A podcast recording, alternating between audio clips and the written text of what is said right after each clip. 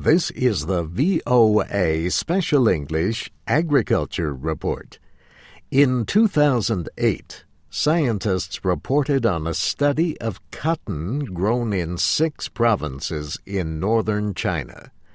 The study involved bollworms, a major threat to cotton farmers. It also involved BT cotton, a plant genetically engineered to resist that threat. BT cotton plants naturally kill bollworms.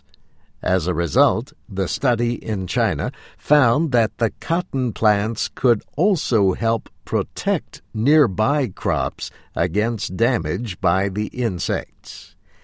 Now, several researchers involved in that study have published another report in the same journal, Science. They studied the same farmlands again and confirmed the findings about bollworms.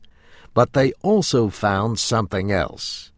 They say another kind of bug is now attacking the cotton and other crops.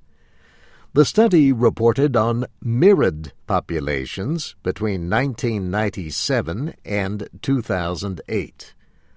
The researchers also documented the use of insecticide chemicals by the Chinese farmers from 1992 to 2008.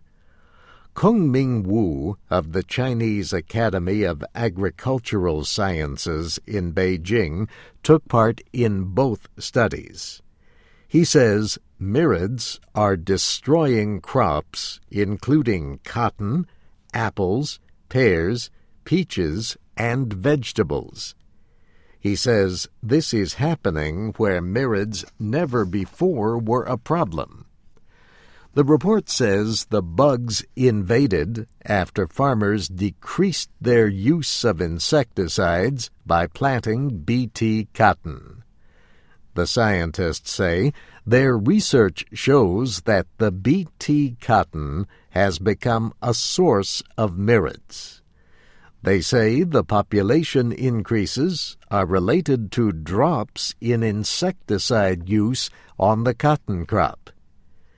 The genetically engineered cotton is designed to help farmers save money by decreasing the need for poisons. But the scientists say the Chinese farmers have now had to use more insecticides to fight the mirids. BT is a bacterium that was discovered in the early 20th century. Farmers started using it as a natural way to kill insects. Then scientists learned how to put a BT gene into cotton plants. Much of the cotton grown in northern China is a BT variety made by Monsanto. Different companies produce BT cotton. Around the world, farmers grow an estimated 16 million hectares of BT cotton.